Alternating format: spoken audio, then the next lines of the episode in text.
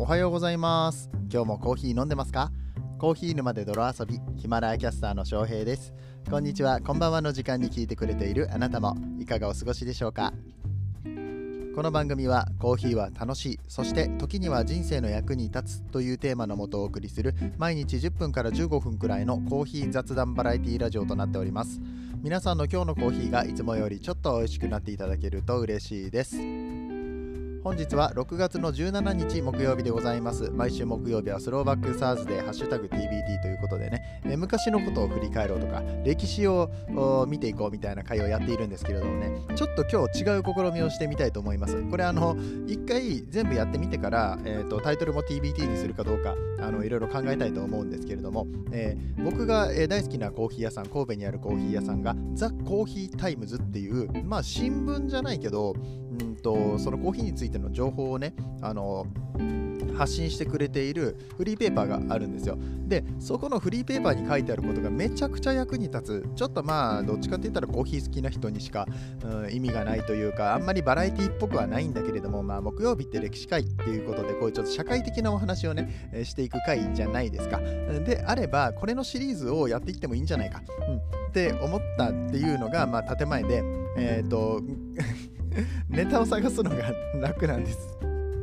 あのこれもう何種類あるんだろう。もうこのコーヒータイムズだけで僕は今手元にあるやつだけ6種類ぐらいあるし確か新しいのも出てたと思うから、えー、その国についてねあの知るとやっぱりあのコーヒーの良さっていうのも見えてくると思いますのでちょっと今回これを試しにやっていこうかなと思ってます。であのしかもこれが もしうまくいったら今度さ来週僕ほら東京行くじゃないですか。東京行ってる間にもしうんと何収録ができないみたいなことが起こった時のためにいくらかこれでストックをしておこうっていういうねもう本当に魂胆がね下水。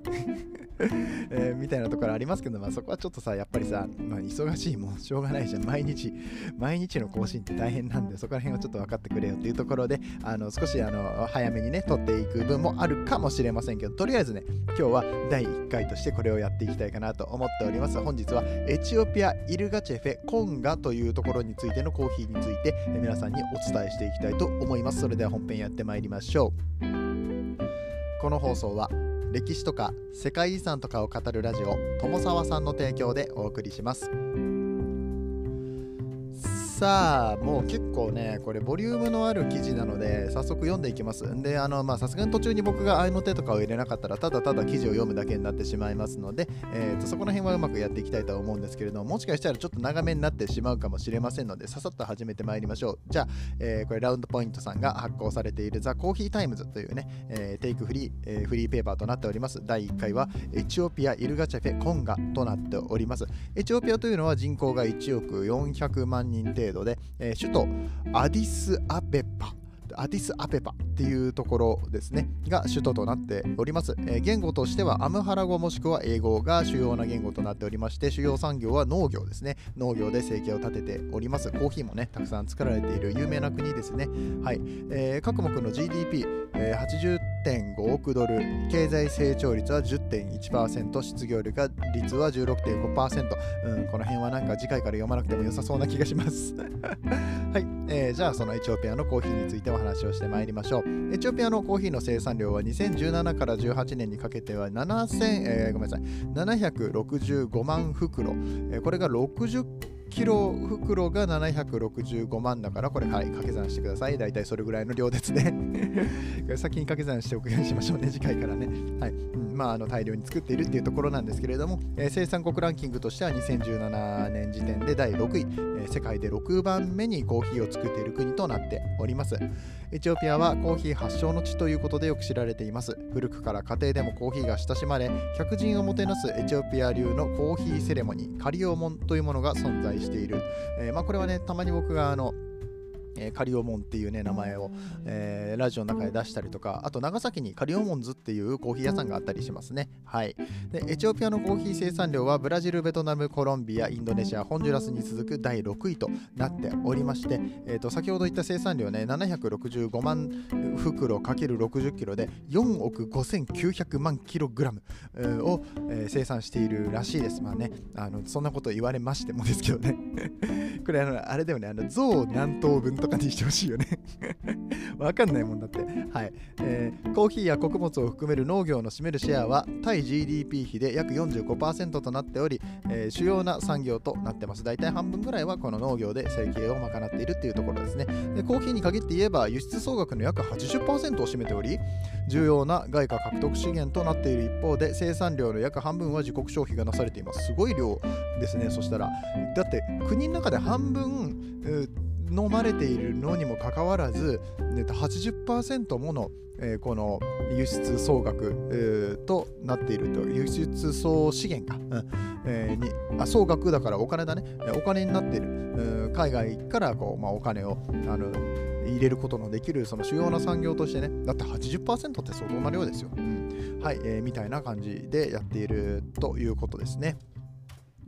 ちょっとね、このペースで読んでいくと最後まで読み切れないので、あのかいつまんで読んでいきたいと思いますけれども、エチオピアのコーヒー生産者は元来農薬を使用せずに自然栽培を行っているため、生産の実態としてはオーガニックな自然環境で栽培されています。なんで、大体エチオピアのコーヒーって言ったら全部オーガニックなんですよね。ただ別にオーガニックの認証を取ったりとかしてないので、オーガニックって大々的に歌われていないだけで、意外とこうオーガニックのコーヒーっていうのは世界中に溢れているってことはね、皆さん知っておいてもいいかなと思います。えー、さて、続きます。でこのエチオピアって国の特殊性としましてはアフリカ大陸で唯一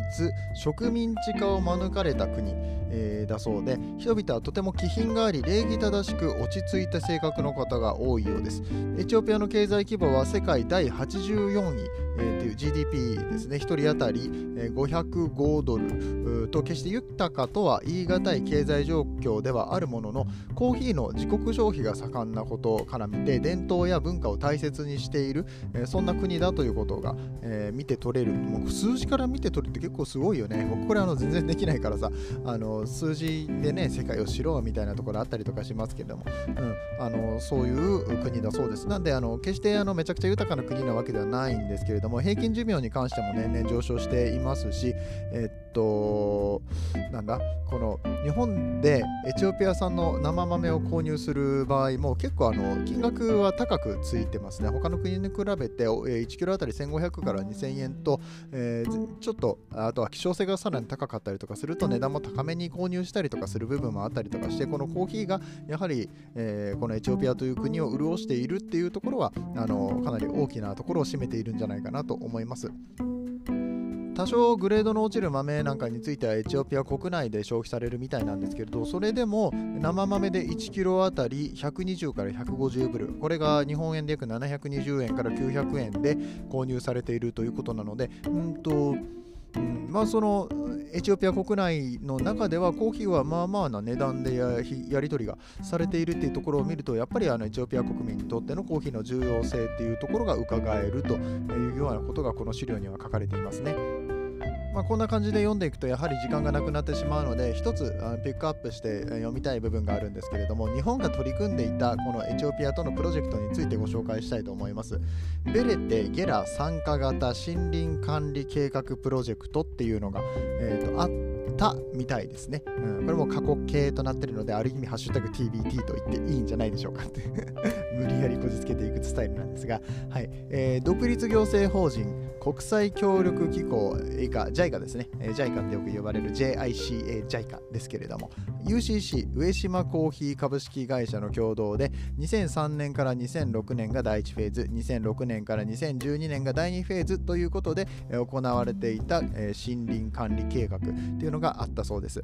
エチオピアの南西部に位置するオロミア州ベレテ・ゲラ森林優先地域を対象としたプロジェクトで森林保全と住民の生活向上の両立が求められていました。このねオロミア州は美味しいコーヒーが取れるんですよ。本当にあの美味しいもう大好きなんですこのオロミアってところがね。はい、えー、で、えー、森林保全についてはベレテゲラ地域にある44の集落それぞれに森林管理組織組合を設置し森林管理のルールを制定することで農地拡大のための違法な森林伐採の管理を相互に行っていたということです。また森林内に自生しているコーヒーでレインフォレストアライアンス国際認証を取得しプレミアム価格の販売を目的に、えー目指して住民の収入増に伴う森林保全のインセンティブを、えー、インセンティブ付けを行ったということですね。まあ、あのさっきあのオーガニック認証とかわざわざ取ってないよと言いましたけれども、このレインフォレストアライアンス認証を取ることによって、ほら、ここの、えー、エチオピアのコーヒーはレインフォレストアライアンスで熱帯雨林保護に寄与しているコーヒーだから、えー、まあ、その分ちょっと高く買ってよっていうような、え、売り出し方ができるように、これを JICA と UCC で、えーえー、現地の農地をですね指導したっていうような感じのものなのかなと思います。続きます。同時に農民を対象とした野外教室を開講し農業技術の改良と農地の生産向上に向けて教育を行いました。このように本プロジェクトの目的はコーヒーのプレミアム価格での販売や農地の生産性向上が進むにつれ以前のような農地拡大を目的とした森林伐採は抑制され森林を伐採せずに生計を向上させるという仕組みを目指しましたと、はい、そして JICA 支援終了後もプロジェクトの効果が継続するように民間企業との連携をして認証の取得生産品質の管理マーケティング輸出という一連の流れのプロジェクトを通してコーディネートし収穫されたコーヒーはアメリカやイタリアへの輸出も一部行われるようになりました。また UCC においては継続的に日本での販売もなされています。ということで、えこれはなんかすごいですよね、えこういったプロジェクトがちゃんとされてしかもプロジェクトが終了してささらにその後のフォローアップもされていてで、えー、この、えー、現地の人たちにちゃんとお金が入る仕組みさらには、えー、もっと美味しいコーヒーを作るための、え授業が行われて今でもとコンスタントに海外そして日本にも輸出されて私たちの手元に届いているってことを考えたらすごくないですか、うん、なんかこういうのをが、まあ、世界中で行われているわけなんですけれどもやっぱり知らないんですよね。うん、あの JICA 自体を知らない人もそもそもいますし、じゃあ JICA が何をやってるのかって言ったら僕も あんまり知らないですし、うん、なんかね、こう、地方のインフラを整えたりだとか、あの学校のね、なんだろう授業をしてあげたりだとかねこの貧しい子どもたちがお水を手に入るようにしたりとかいろんなことをねあのやってくれてはいるんですけれどもこの辺のことに関して自分らがよく知らない、えー、でじゃあ自分がいつも飲んでるコーヒーはどっから来ててどういう国のもので、えー、そしてあのどんなストーリーを持っているのかってことをやっぱり知らないんですよね。これ読んで思いませんか、うん、半分しか読んでないですよ。今日このまあこれはあの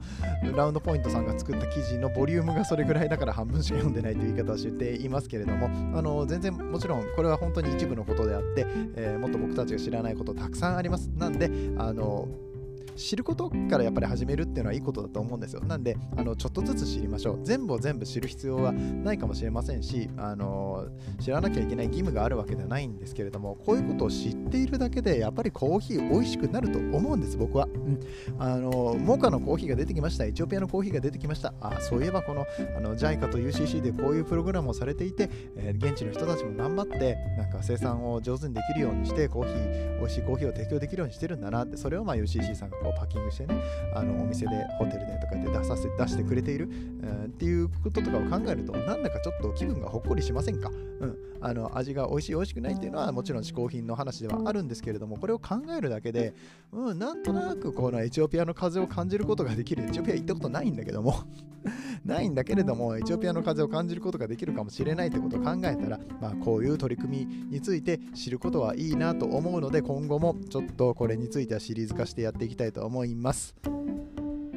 はい、ということで本日の話が面白かったよと思っていただけた方はぜひいいねボタンとかチャンネルのフォロー、そしてコメントで盛り上げていただけると嬉しく思います。